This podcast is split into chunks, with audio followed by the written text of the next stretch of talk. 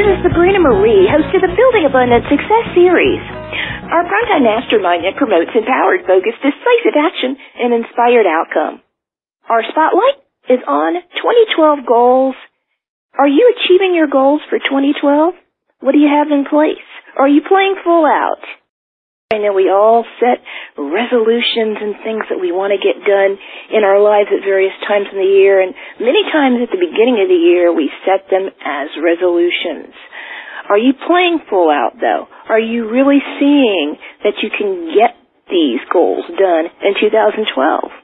Well, my guest tonight knows about playing full out. He is the author of The Last Year of Your Life. His name is Clint Arthur. He's a graduate of the Wharton Business School and a successful entrepreneur with over a decade of experience running his own businesses. He's the best-selling author of The Last Year of Your Life, The Income Doubler, and What They Teach You at the Wharton Business School. He's been featured on ABC, CBS TV, NBC, Fox, CW, and he's also been in the New York Times, Wall Street Journal, Time Magazine, Open Forum, Los Angeles Times, the National Enquirer, New York Post, among many other media outlets. And he's famous for personal transformation experiences that he teaches and training programs. He's a keynote speaker and frequents national television and radio. He inspires millions of people to go bigger in their life, to amplify their voice, live intensely, and make a huge impact in the world. Clint Arthur is just awesome. This is an awesome interview. I want you to go to thelastyearofyourlife.com, his website, and he starts this interview by telling us not only who he is and where he's from to create this great program, but how we can also make an impact on the world. Enjoy. Clint, how you doing this evening? Fantastic. Thank you. Wonderful. Thanks for being a part of Building Abundant Success. I've been reading a lot about your last year of your life dot com. I wanted you to tell the audience a bit about yourself and where you're from. I want to ask you a question, and that is, could you think about where you were on New Year's Eve of the millennium? Were you out having fun? Were you partying, hanging out with friends and family, eating good food, maybe drinking some wine? I was sober as a ghost that night because I was driving people all around Los Angeles as a taxi driver. And although I was literally hanging out with a couple hundred people that night, I felt all alone. And although I made more in that one night than I would normally make in a full week of working in those days, I felt like a total loser by the end of the night. And when I got home, I crawled into my bed on my little tiny boat in Marina del Rey and I pulled my heavy down comforter on top of me. I was wearing all my heaviest clothes because there was no heat on the boat. And I was living like that because it was the cheapest way I could afford to live in Los Angeles. And I pulled out my favorite book to try to calm down by reading. And as I laid there reading by the light of a flashlight, I got distracted by my breath because it was condensing in the cold night air. Oh my heavens. And, yeah. And I started thinking about my journey and what had brought me to being such a loser. And the book I was holding in my hands was called Angela's Ashes by Frank McCourt. And Frank McCourt was my creative writing teacher in high school, and he had won the Pulitzer Prize for writing that book that I was holding. And after I graduated from Stuyvesant, I went on to graduate from the Wharton Business School, the same college as Donald Trump and all his kids went to go study business. And once I graduated from Wharton, I moved out to Los Angeles to pursue my dreams of becoming a filmmaker and movie star like my idol, Spike Lee. Wow. And after 10 years of banging my head up against the brick wall that was the Hollywood dream, there I was, a taxi driver on New Year's Eve of the millennium, and I started crying because I was terrified I was never going to be able to turn my life around. I, I had dug such a deep ditch for myself.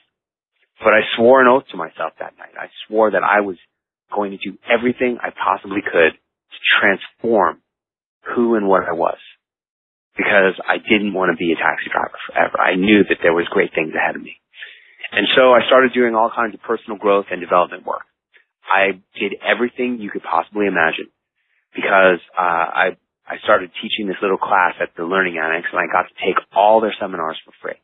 So I did. I took everything, and I and I did every Learning Annex seminar, and I did fire walking with Tony Robbins. I did Toltec wisdom studies with Don Miguel Ruiz. I did Rich Dad Poor Dad, Carleton Sheets, men's power circles, you name it, I did it. And you know what? It began to work. I started making money selling food in the gourmet food industry. And then I met an amazing woman and I got married to her. And then she had faith in me and she encouraged me to build an addition onto her two bedroom, two bath house. And that worked out great. And I started building houses and I built four houses during the real estate boom and made a bunch of money. In fact, I became what most people would consider to be fat and happy. Mm. The only problems were that number one, I was obese. I could barely bend over and tie my shoes. And number two, I was completely unfulfilled because here I'd been writing since I was a little kid and I had studied creative writing with the greatest writer of modern era, Frank McCourt. And when I gave up pursuing the Hollywood dream, I, I quit writing too. I was like, man, if writing got me to be a taxi driver on New Year's Eve, I don't want to write anymore. But I'm a writer, you see, and that's the problem. You can't change who and what you are. You can only try to transform it in some way. And so I kept going to men's self-help work. And one night I was sitting in a men's self-help circle down by Los Angeles International Airport. We were on the beach because you could have a campfire. And as I was sitting there in my camping chair, a man on the other side of the fire pointed at me across the crackling flames. And then there was a jet taking off overhead. So he had to scream it over the jet noise. And he said, you don't know it yet, but you're already dead. Oh my gosh and I That's didn't scary. know what the heck he meant by that. I, I was, uh, but I was shocked by it, and I couldn't stop thinking about it. I, I could not stop thinking about it, and I would wake up in the middle of the night from a silent sleep, and I'd wake up and I'd be like, "I'm already dead. I'm already dead. What does that mean?" And it came to be New Year's Day four years ago. I'm talking about four years and two days ago, and I woke up on that day, and I said to myself, "If this was going to be the last year of my life, what would I want to accomplish?" And I wrote down a list of things that I wanted to do. And one of them was I want to get in shape and be healthy again. And so that year I lost 40 pounds without joining a gym or changing my diet or hiring a trainer. Whoa. Another thing I wrote down was I want to write my book about what I learned at the Wharton Business School. Here I went to the greatest business school of the world and I had all the wisdom that they taught me there and I wanted to record it for posterity. And that year I wrote my book, What They Teach You at the Wharton Business School. And I'm very proud to tell you that about three and a half weeks ago, that book hit number two on Amazon.com's bestseller list for entrepreneurship books. Cool. And so I became a best-selling author because I was committed to living as if I was going to die. Number three that year, I said, I want to build a factory. It was, the, it was the middle of the recession, you know, and my, my suppliers were raising prices and trying to force me out of business. And I wanted to have control over my own destiny as an entrepreneur. And I said, I want to build a factory. And I didn't know what to do do it. I didn't know what it was going to cost, but I did know that I had to do it because otherwise I was going to be out of business. And so I built the factory that year. And thank God I did because if it wasn't for that factory, my gourmet food company would have been another victim of the Great Recession. But instead, we've gone on to have record month after record month. And I'm, I'm really completely free because of that factory because it just keeps cranking out money for me. And then the fourth legacy that I created for myself that year was I looked at my marriage and I said, I can't take this anymore. We had been together for seven years at that point. And in that marriage, it was like walking around on eggshells. And I said, I, I, I, do not want to have this marriage crumble like the relationship with my daughter's mother crumbled 13 years earlier. And so I was able to confront the tough issues because I was already dead. I, I just didn't know what day was going to happen. And I knew it was going to happen at the very latest a year from then. So I was living like I was already dead and I had nothing left to lose. And so I confronted the tough issues. We got into counseling and I'm happy to tell you also that just a few weeks ago, we celebrated our 10 year anniversary of being together. And that's the power that you get when you live as if it's going to be the last year of your life. And I've gone on to share this whole experience with people all around the world, from the North Sea to North Dakota, from and every state of the Union. And it's an incredibly empowering thing. It helps people do anything that they want to accomplish. And I encourage everyone, if you've not done it yet, you need to live at least one time as if it's going to be the last year of your life because you know what? It just might actually be. In 2010, the youngest member of one of our coaching teams Mhm. was 33 years old. He went to bed on October 28th and did not wake up. It was the last year of his life for real. and he was only 33 years old. Oh, good. Well, I'm I'm 46 years old, Wow. and okay, and uh, you know that guy was only 33. He was the youngest person in the whole team of all the hundreds of people all around the world who were doing it that year. He was the youngest one, and he didn't he did not survive. So you never know when it's going to be your last day. I just watched a movie last night. It was called 50-50 about a 27 year old kid who had cancer. It was, he had 50-50 chance of living through his cancer. And he was healthy. He was a runner. He didn't smoke. You never know what's going to get you or when it's going to happen. And you need to do this at least one time, not only because of the great things you can accomplish, but because when you're watching the clock ticking down and you know, like today, we only have 362 days left in this year. You got to have fun. Yeah. You you have a limit. You have a limited amount of time. You got to have fun and go for it. Hmm. There had to be something there with all the knowledge and all the education you had, um, besides just seeing, hey, I, I think I, I failed. What was it? What happened there? You were just so disgusted with what was going on with your life, or had you seen other people around you, uh, you know, achieve greater heights than you had at that time? Well, first of all, my I found out right around that time that one of my fraternity brothers had gone on to become a director at Goldman Sachs Corporation. He was actually one year younger than me. He was a director of Goldman Sachs making millions of dollars a year and here I was a cab driver getting by on 500 a week. And now, you know, I talk about the fact that I was a cab driver on New Year's Eve pretty, pretty readily right now because I've realized that I believe that, um, Darren Hardy, he's the publisher of Success Magazine. He says, adversity is your advantage. That's what he wow. now, let me just tell you, for years I was embarrassed to tell anybody that I was even a taxi driver. I used to not tell anybody that. I was so embarrassed. And when I was, here I was on New Year's Eve of the millennium. Everybody knows what they were doing on New Year's Eve of the millennium. My wife knows what she was doing. She was partying in London, living it up on the high life, on, you know, uh, with her rich friends who were movie producers. She knows exactly what she was doing. Everybody knows what they were doing. If if you were a grown up, because it was like a once in a lifetime New Year's Eve thing. It, it was only going to be the millennium for you once in your life, and everyone was going to know what they were doing. And here I was. I knew that forever I was going to know that I was a cab driver on the millennium. That I was the, I was at the lowest point of my life. See, you have to understand.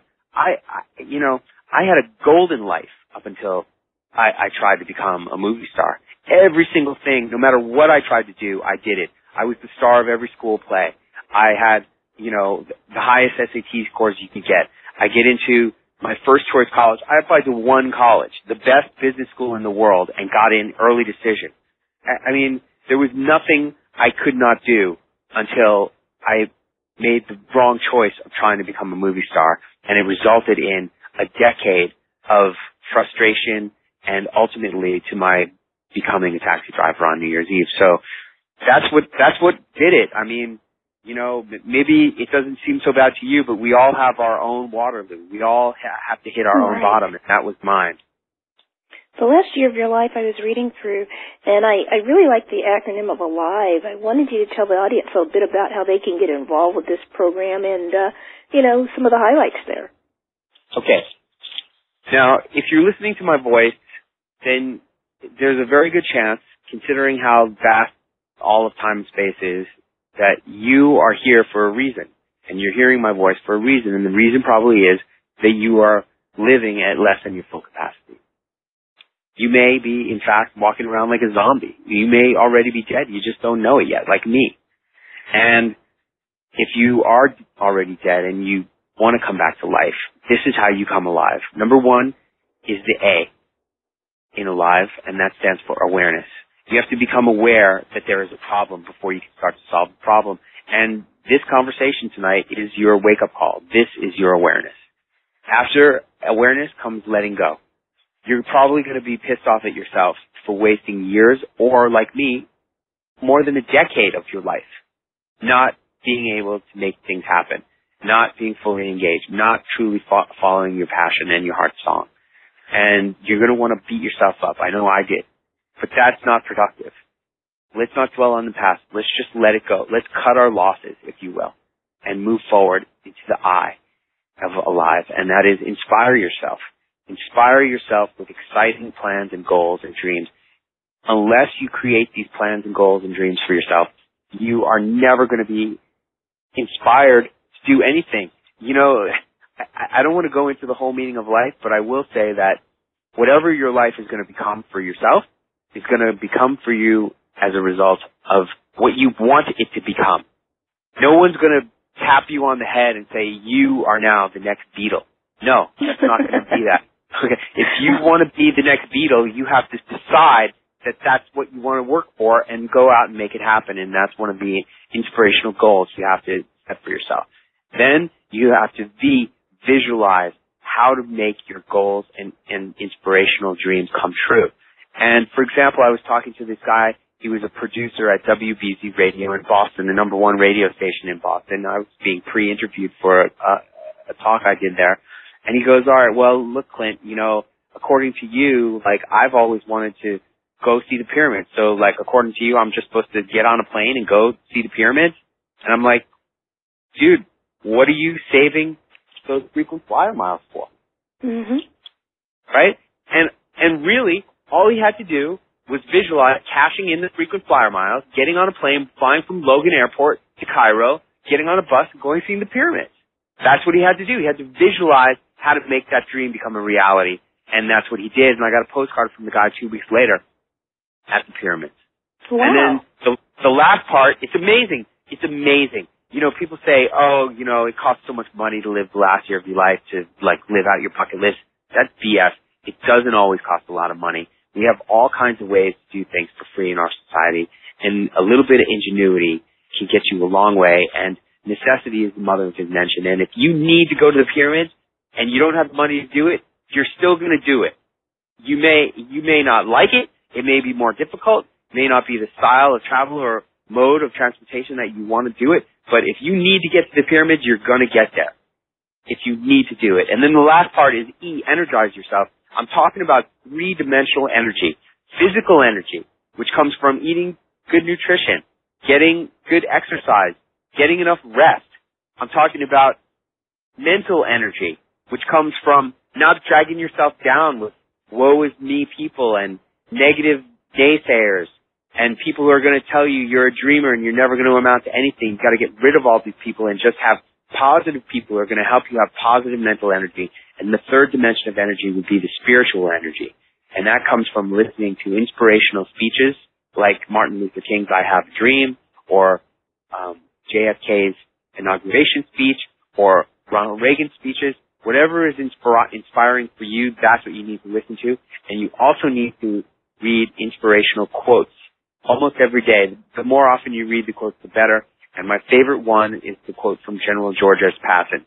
George S. Patton man who won World War II for the free world, he said, accept the challenges so that you can feel the exhilaration of victory. Wow. You're, you're never going to feel the victory unless you have first accepted the challenge and attempted something that was difficult. If you succeed at something that's easy, there is no thrill of victory to that. It's like, oh well, another day, just another day, just another dollar, no big deal. But if you become a New York Times bestselling author for the first time, that is truly an exhilaration of victory, and I'm looking forward to feeling that one day myself. Oh, that will definitely happen. I hear that through your energy. You know, you mentioned your energized, your last uh, step. And uh, I remember early in the interview you said that uh, you had uh, worked your way up and you were uh, fat and uh, you know uh, you know obese and happy, but you weren't happy. And many people on their way to success they neglect the rest, the good food, the exercise. They're so focused on that goal. What really kicked you into gear into, stay, into staying in shape after you lost that that weight? Because that's one of the big resolutions people have. And uh, many people I know that are successful, uh, well, they're not in the best physical shape. Yeah, well, if you don't have your health, what's it all worth? Mm-hmm. Really? Yeah.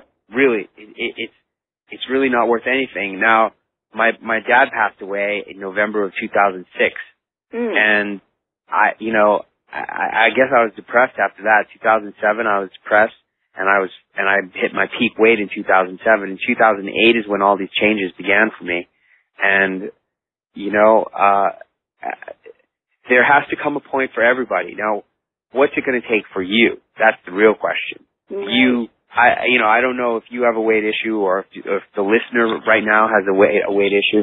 What's it going to take for you? And everybody has their own point. Uh, my sincere hope is that just hearing this interview will be enough. Don't let it get to the point where you're obese. Or if you're obese, just hearing my voice right now, here's how you lose weight. I've done it. I've been there. I when I was 207, I remember I remember when I hit 207, I thought to myself, "Geez, I just can't stop gaining weight." Then I hit 217. Wow, of course I hit 217. I just can't stop gaining weight. Then I hit 227. Oh yeah, naturally I hit 227. It's not going to stop.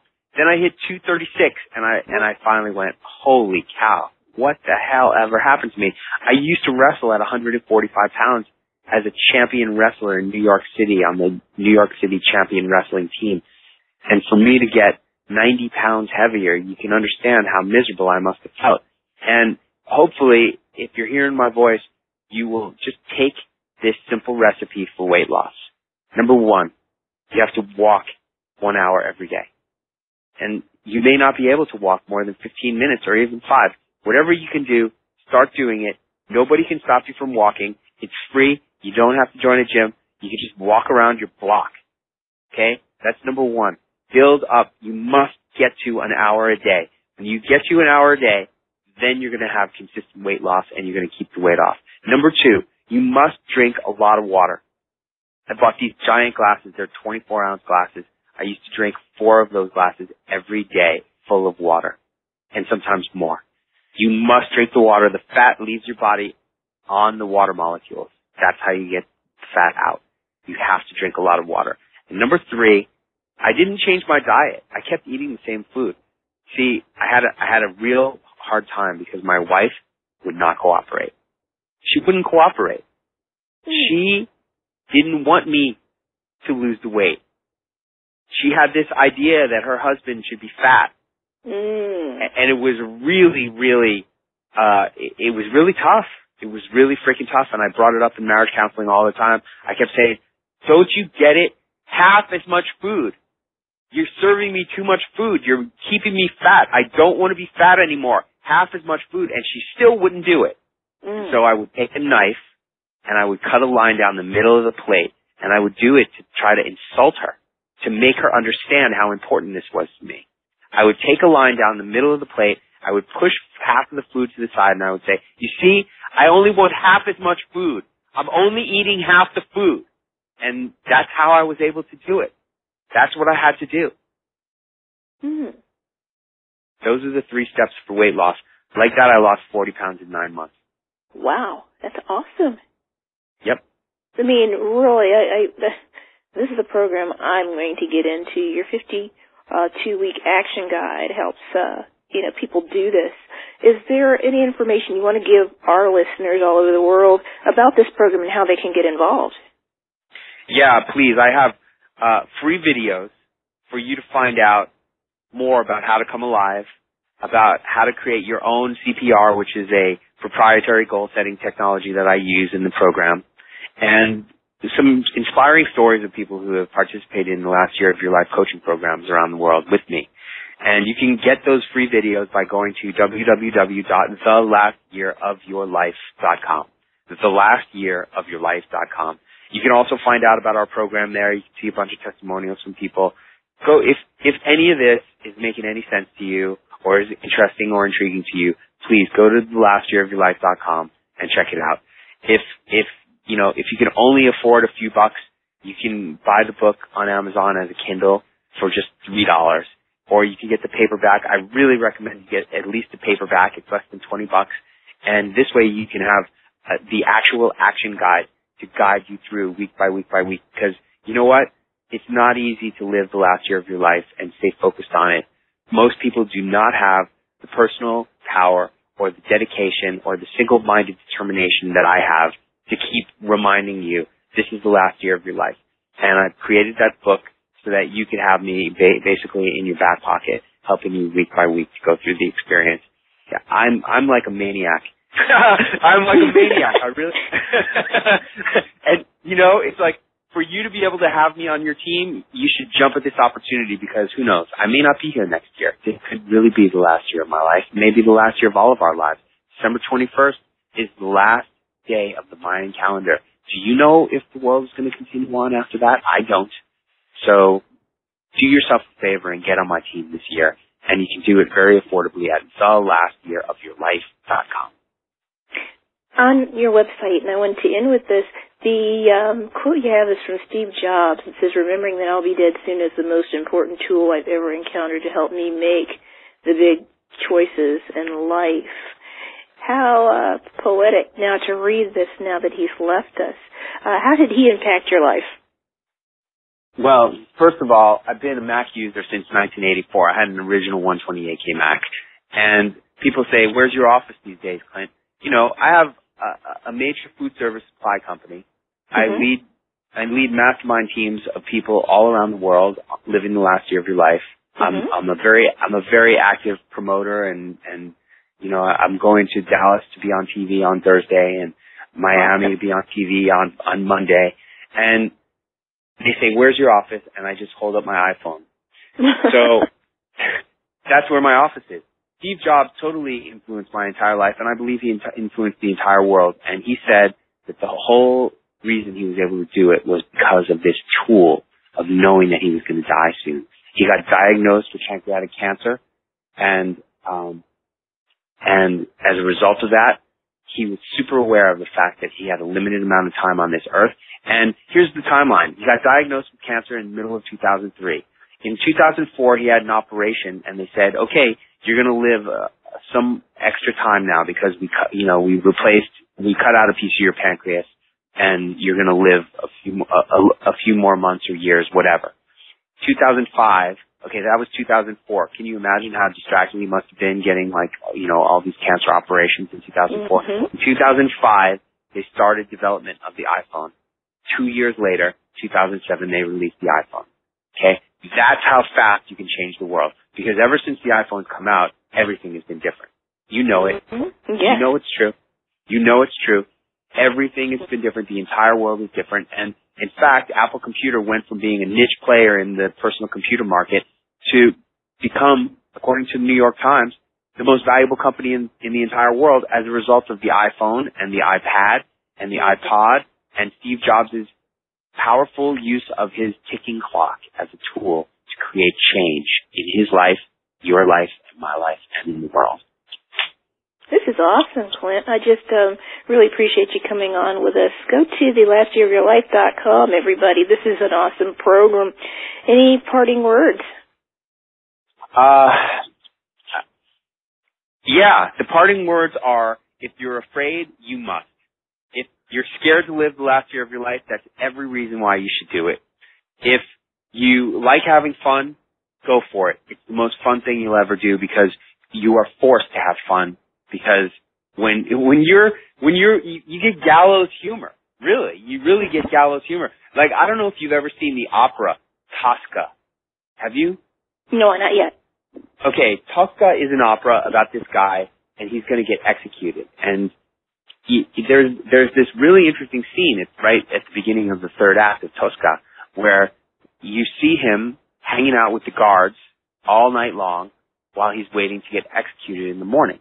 Mm-hmm. And he, there he is. He's playing cards, having having as much fun as he possibly can in the prison cell, playing cards with the guards who are going to kill him. And when you are living like it's going to be the last year of your life, you're going to seize every opportunity to smell the roses and have a great time. And so if you're afraid you must, and if you like to have fun, do it. And if there's anything that you've always wanted to do, this is the most powerful and surest way to make it happen. So go for it. Thank you so much, Clint. Bless you and all the work you're doing. Thank you very much. It's been a pleasure speaking with you. And um, please, um, you know, anybody wants any information, go to the website, thelastyearofyourlife.com or send me an email, clint at thelastyearofyourlife.com.